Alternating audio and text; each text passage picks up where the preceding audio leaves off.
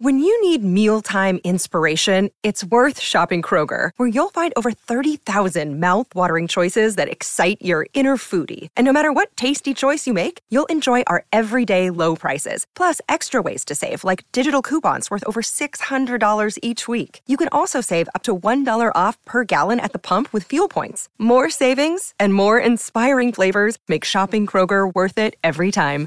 Kroger, fresh for everyone. Fuel restrictions apply. Your brain needs support, and new OLLY Brainy Chews are a delightful way to take care of your cognitive health.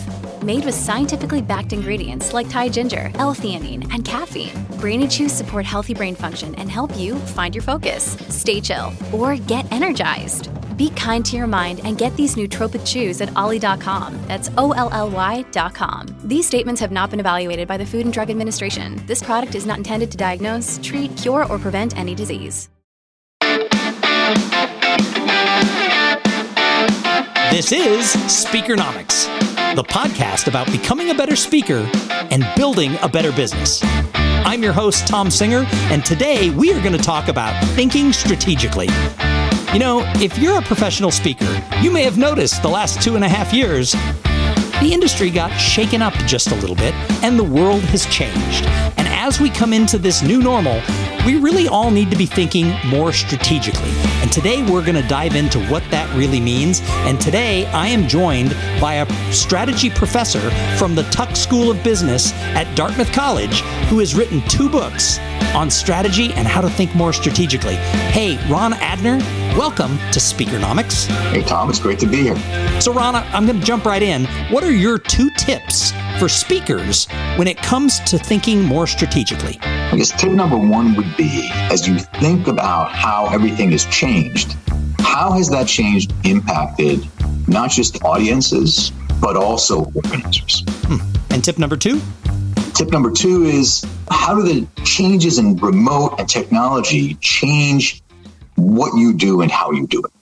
Oh, this is going to be a lot of fun. So I'm really excited to have Ron here. I met him recently and had the opportunity to interview him for another podcast, and we really hit it off. And I dove in to both of his books. I've uh, listened to the first one in tape all the way through.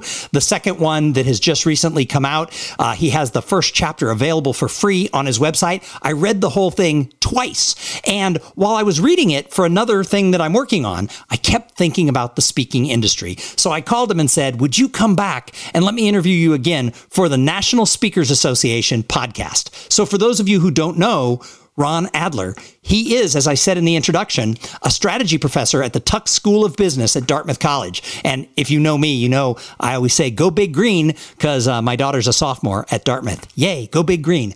Uh, but he also is the author of these two incredible books, and he consults with companies to help them solve real problems. And guess what, guys? He's also a keynote speaker. He travels around like all of us from the National Speakers Association, working at conferences and companies, teaching people how to think more strategically. And as I said, uh, you can read the first chapter of his book on his website. So we'll talk more about that at the end. So, Ron, let's dive into your first tip. You talked about the fact that speakers need to be aware if they're going to think more strategically, they need to be aware of how all of these changes that we faced in the years of COVID how that's affected their audiences and the organizers and what they expect from them. Well, what do you mean? If you step back, right, this is kind of consistent with all the work that I've done for the last 20 years. Um, it's incredibly helpful to understand not just what it is that you're doing, but for the title of my first book, The Wide Lens, it's to think about all the other pieces that surround you as you're trying to create value.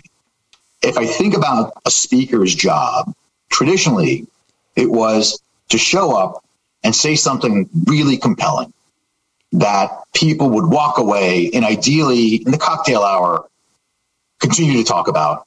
And maybe when they got back to wherever home is, put out one or two nuggets and, and share. And that, that was a really successful speech, um, whether a conference or oration. And I'd say two, two different things have happened. One is what it is that audience think about as engagement has definitely changed in the last, you know, in the last five years, but the, the, the last two within COVID, especially, right? What it is that they're interested in, the length of their attention spans, what it is that they want to share. And by the way, how they share things and change. That's one. But the second, maybe more subtle thing to think about is all the new changes in the world of conference organizers, how it is that they are being measured in their work, where we essentially are, you know, a component in this larger event that they're creating, and what it is that stickiness of ideas, that the power of not a speech, but an event, how that gets measured today. I think all of that has changed. And as a speaker, you know, you can choose, you know, kind of a narrow lens focus on how do I refine my speech, which means critical.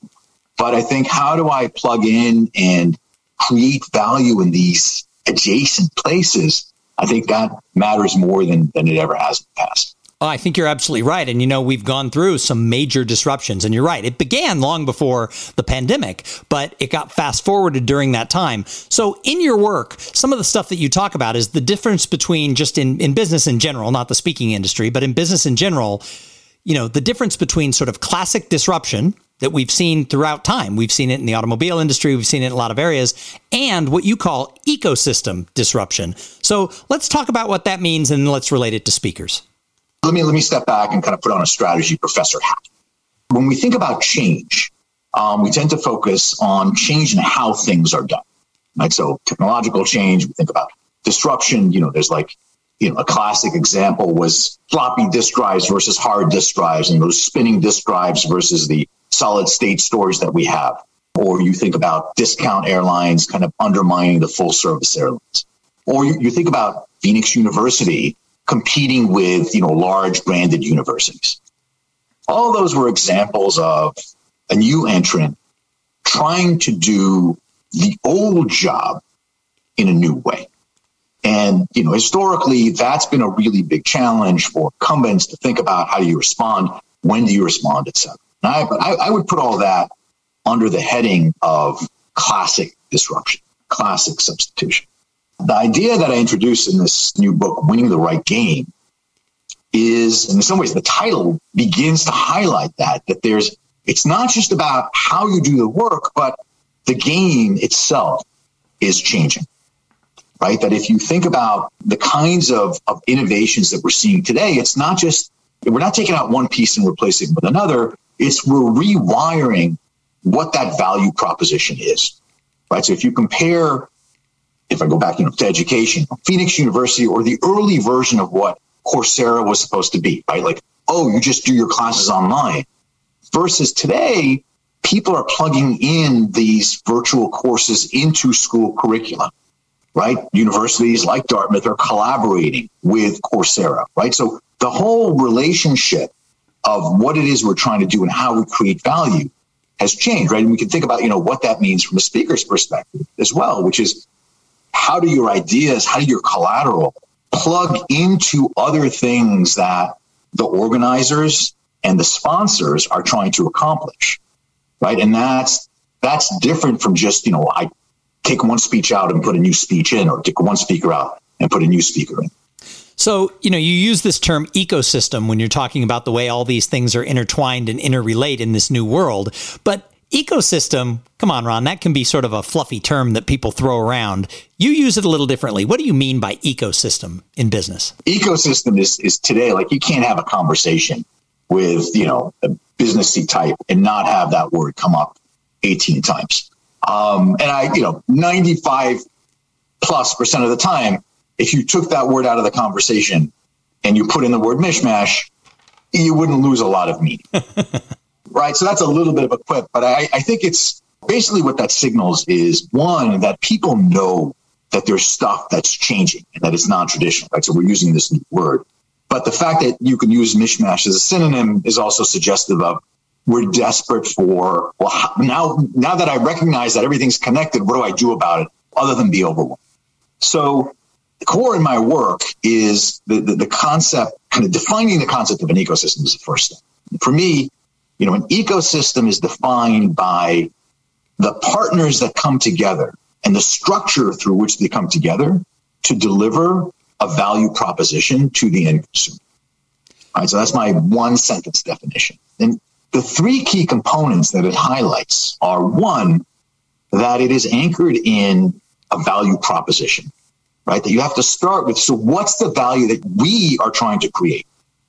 And two is this we notion of it, right? Separate from your contribution as an individual or an individual organization, who are the partners that you're collaborating?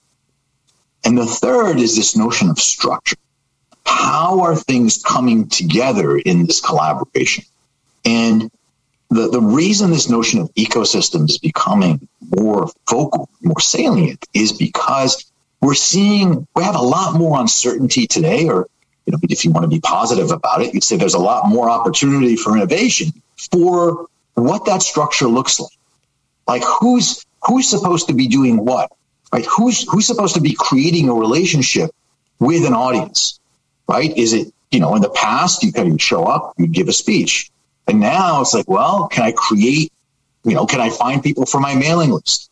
Or, you know, can I, can I, you know, what additional content beyond the speech or, or my book can I be pitching to these people? Whether it's, it's, it's technology pieces or video pieces. And how does all that cohere within the context of the conference that I'm participating? So that actually is why I wanted to have you on the show because as I've been reading your books and and and studying what you talk about, the meetings industry has really become this giant ecosystem where speakers aren't a plug and play type thing as much as maybe they were 10 years ago or 15 years ago. It's not just, oh, I need a keynote speaker. Meeting planners are you know, coming in with a different set of expectations. They want you to do videos in advance. They want to know if you can do uh, a webinar afterwards. They want you to stay on place. No longer is it, hey, the greatest speakers are the ones who can be at the airport 15 minutes after saying thank you very much. They want you to stick around and, and have a, a special VIP session or something like that. So the ecosystem is that, but it's not just the speakers. It's it's the venue, it's the caterers, it's the it's the sponsors and the and the vendors, it's the individuals in the audience, and audiences are no longer passive. Audiences want you to be interactive as a speaker. So as we look at the meetings industry as this ecosystem and these changes and expectations from the audience and the organizers, when it comes to strategy, where does a speaker even start, Ron? The first thing is to recognize this and then take a deep breath and not feel overwhelmed, right? In the sense that, again, this is either, on the one hand, it means it's more work.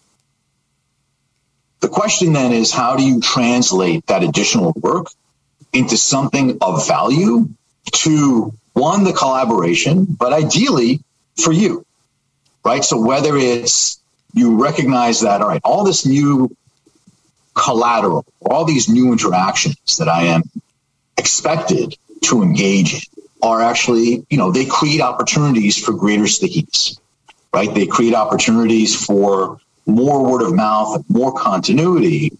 And the question then becomes, all right, so then how are you changing your own activities to be able to benefit from this investment that you're now being forced to make by the environment or you realize are great opportunities to make? You know, part of what, what is part and parcel of this notion of ecosystem disruption, right? Part of what it is that's changing the game is that what you're competing with looks really different, right? So again, like traditionally, if there's a certain number of slots at a conference, you know, you're competing with other speakers, right? And the, what's their shape? What's their size? The now you're, you know, you're competing with TikTok videos, right? you're competing with you, there's there's so much other form of getting this information. You're competing with blog posts that are appearing left and right. And so again, the question is how do you think about this whether as a substitute, as a complement, as something that you want to fight or something that, you know, you want to find ways of collaborating. And that again, that's what puts us in this ecosystem space of needing to revisit not just what we're doing, but the how that connects to the other pieces around us. So that's a great transition to your second tip because your second tip was, you know, how does remote and, and new technologies impact what we do and, and how we do it?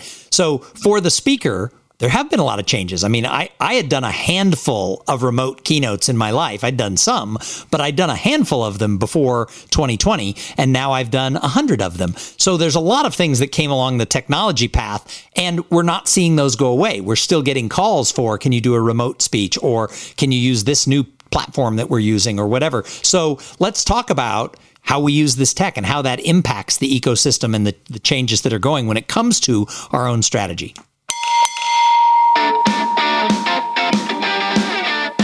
For a moment. What's a speaker without a professionally published book? You're still a speaker, but you're most likely less impactful, less profitable, and less widely known. A book reinforces your message, promotes you when you're not there, and boosts your income even when you aren't speaking. You're leaving money and opportunity on the table when you don't publish. If you're worried about the time and hassle involved in writing a great book, leave that to book launchers because we have our hashtag no boring books process and team of expert professionals to help you take your book from concept to copies to cash cash flow. Visit booklaunchers.com today.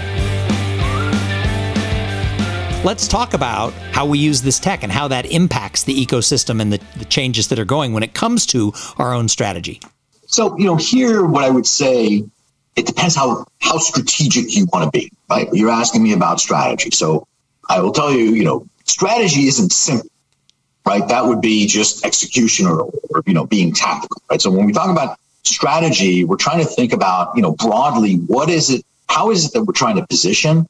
But in order to think about your own position, you need to think about your context and what is it you're positioning within, right? So this is, you know, so you know, I know you, you read the book. So a core idea to understand how to respond to ecosystem change is this idea of understanding your own value architecture.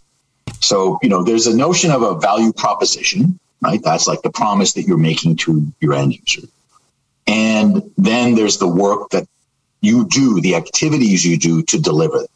And this idea of a value architecture, which I you know, explore in the first chapter of this Winning the Right Game, it, which is, I, I, only say that because it, that chapter is posted for free for people to to read, right? So this yeah. is and, and and I recommend everybody go read it because it is a great resource that'll get you thinking about strategy. Yeah. So like if you go to my website, ronadner.com, you can just read it there.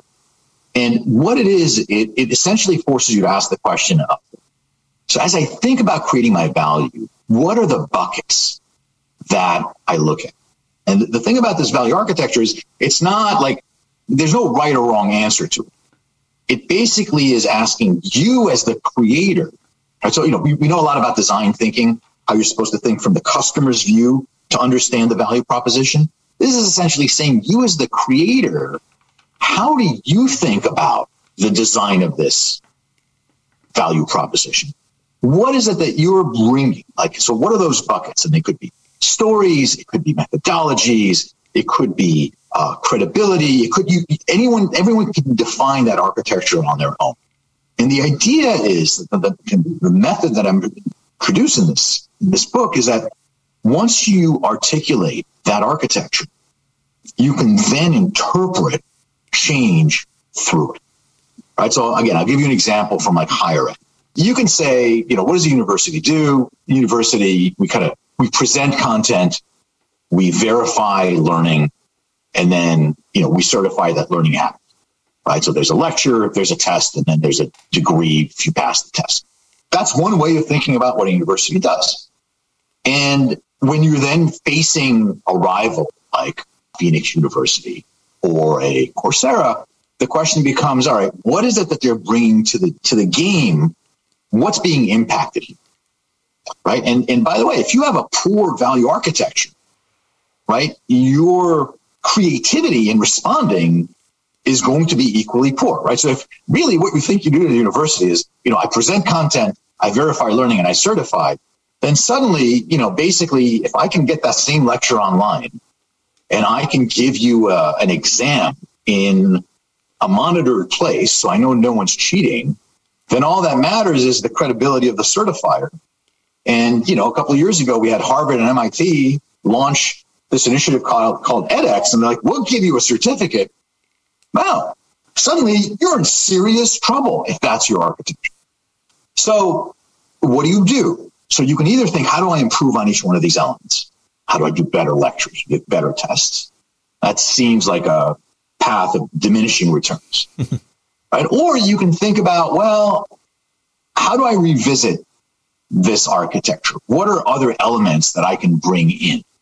Right? So you might say, you know what, even if the content becomes generic, The value I create is I design a curriculum. I tell you which lectures to attend and or you might say, no, there's another element, which is I create a learning environment. Because it's one thing to watch the video, you know, at home on your computer, but it's something else if you're walking on a campus and going to a classroom and there are other learners around you. But once you start doing that, you start thinking, ah, wait, how do I invest to maximize this? Right? Like, how do I create more space for interaction after class where like we debrief what we heard and said?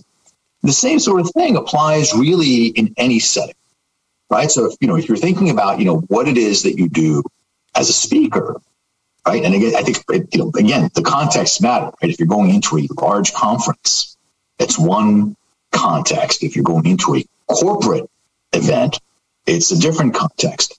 But, you know, the, the question to ask is a speak, and again, there's no right or wrong answer, and the answer will depend on who you are and what your strengths are, what your interests are, et cetera. But what are the elements that I'm bringing in? And this is kind of, we're circling back to that point, which is, and what does technology let me do about those elements? Right? What does it let me do in terms of leave behind or follow up? Or, you know, to your point, what does it let me do in terms of pre-broadcasting? Right. So that when I, when I start, people are already primed for what I'm talking about. In other words, just adding technology is not going to solve anything, but if you know what you're applying it to, I think you know you can you can change the game in a productive way. So when I think about what you're saying and, and taking this into the world of professional speaking, if we just think, oh, I go in and give a speech, number one, that doesn't get you very far because there's a just a lot of competition and, and and that vertical is what it is. But if you go in thinking, I go in and help transform the whole ecosystem of what this event is about. Then you start going in saying, well, what else does that mean? Whether it's bringing in technology, whether it's doing more before or after. But it also comes down to what is it that you're providing that nobody else can provide. You're creating what Joe Calloway, a famous member of uh, uh, the National Speakers Association, his famous book was called A Category of One. And I read that book like 20 years ago, and it, changed everything that I did in the speaking business because my strategy was I'm not just a speaker. In my case, I, I called myself the conference catalyst because I talked about networking, but I used the conference as the human laboratory. And I was the first person that I knew of doing it in that manner. And so what I did is my strategy was to create that category of one around my strengths, my content, and giving the whole ecosystem without knowing that term at the time something different. And I think that's really what you're telling speakers to do is you've got to you've got to expand from I show up, give a speech and get to the airport to how do I impact everything that touches this meeting. Yeah, exactly. And, and what I would say is this, this value architecture methodology is essentially so how do I define that category? But it's it's exactly towards this goal of how do I create more unique value, uh, and then look, you're always going to be faced with, and how do I get recognized? but you know, part of it is delivering, right? Showing that you can deliver it consistently, right? I mean, look, I, I know you know on, on, on the there used to be this big debate about do you allow your speeches to be posted on YouTube? Right? It's like, well, if they can see me on YouTube, then why would they invite me? And, you know, I, I, I think general consensus today is if they saw you on YouTube and feel like they didn't need, they don't no, no longer need to invite you, then you're probably not going to get that. You weren't going to get the invitation anyway. Well, I mean, the, the, the classic example of that was the Grateful Dead, right? Everybody, all the music companies said everybody ha- can't record, and the Grateful Dead went around and said, "Get out your phones, bring recorders, record us." And people worried, and I think I think Buffett did this too, you know, with letting everybody record it. And they're like, the record companies were like, "No, they won't buy the albums. No, they got it home, and the recordings weren't very good. Then they bought the albums, and sales went through went through the roof." And I, I kind of agree. If if people watch me online you know, if that's not saying, oh, let's bring him in, the content alone isn't enough to be a speaker today, I think. Yeah. Or if it is, then showing it online is, again, just like you're saying, bootlegs from the Grateful Dead. I want to see it live. I want to be able to ask the question and get, you know, more of a custom experience. You need to decide what it is that you're trying to do. Kind of how do you define what your your category of one is? I think the for me, what this this value architecture idea has been a very productive approach to articulate. All right. So if someone's listening to this and they're like, "Yeah, I agree with what you know Ron Adner is saying and and and, and the conversation he's having with Tom," but thinking strategically scares me. where does someone start who's not naturally a strategic thinker? How do, how do we how do we you know come up with that you know wide lens, if you will? Well, I mean, that's why I wrote these books, right? In some ways, I'm trying to figure out how to say it in a way that doesn't sound self-serving. But the you know the real reason that I wrote these books are to introduce this body of work. Right. So, look, my day job is I'm not a, a, a keynote speaker, I'm a professor at, at, at Dartmouth. I, I spend a lot of time, you know, working on research in the strategy arena, right? And the, the context that I study are these st- contexts where interdependence is being redefined. And so these two books, The Wide Lens, Winning the Right Game, are both a, an attempt to introduce a new approach to thinking about strategy, right? So it's not just, you know, there, there's a reason, okay, how do I say this? There are different bodies of thought about how to approach strategy. And I would make a very strong argument that the bulk of strategic thinking was based in trying to explain competition and success in a world of very well defined industries. We talked about in the beginning this idea of, you know, you're still selling the same thing, but the way you make it is different. Or how do you think about competitors who try to do the same thing you're doing? Whereas I think a lot of the action today is in this world of ecosystems. And so just to say, you know, even if you're good at strategy, if it's old school strategy, it doesn't prepare you well for making decisions in this new ecosystem context. Um, so if the question is, you know, how do I think strategically about these ecosystems, then, you know, my invitation is, you know, read these books. And, it, you know, as you said, the, the first chapters of both are free online. Like, you know, what's your excuse for not making yourself smarter by reading this? And then if you're intrigued, you know, go to the library and borrow it for free. I don't make, I don't make my money from book sales. Right. Right. I do this to share a lot of intense thinking over 20, 25 years because my my hope is that it actually you know that it can help folks. Well, and I will say that that winning the right game that that first chapter just it, it, it engrossed me and it got me thinking about how this applies to the business of speaking, which is why I wanted to invite you here today. So, Ron Adner, thank you so much for being a guest on Speakernomics. Any any final words for for speakers out there? I would just say content matters more than ever, right? As the world has become more complicated, right? Helpful ways of thinking are only more valuable. So knowing what to say and knowing how to share it in a compelling way, to me, this seems like a big growth industry. So you know, even if, you know, times go up and down, you know, I think there's reason for optimism. I agree. I think the world of speaking is a growth industry, and I think we're still going to have some disruption, uh, and we just have to figure out how to plug into the ecosystems that each of us individually serve. So, again, thank you so much for being here, and thank you to everybody who tunes in every week and listens to Speakernomics. This podcast keeps growing. I love it when I get emails from people, uh, both from the National Speakers Association, because this is the official podcast of the National Speakers Association, but also from people who aren't, who say that they're finding little nuggets and theories and ideas every single week. So let me know if you love the show. Leave a review on iTunes or wherever you Apple. I guess it's the Apple Podcast Store now. It's not iTunes anymore. Uh, wherever you get your podcast joy, leave those reviews, and then make sure you join us here every single week for more thoughts, ideas, and actionable information on how to build a better business and make more money as a professional speaker. And always remember the motto of this podcast speak, get paid, repeat.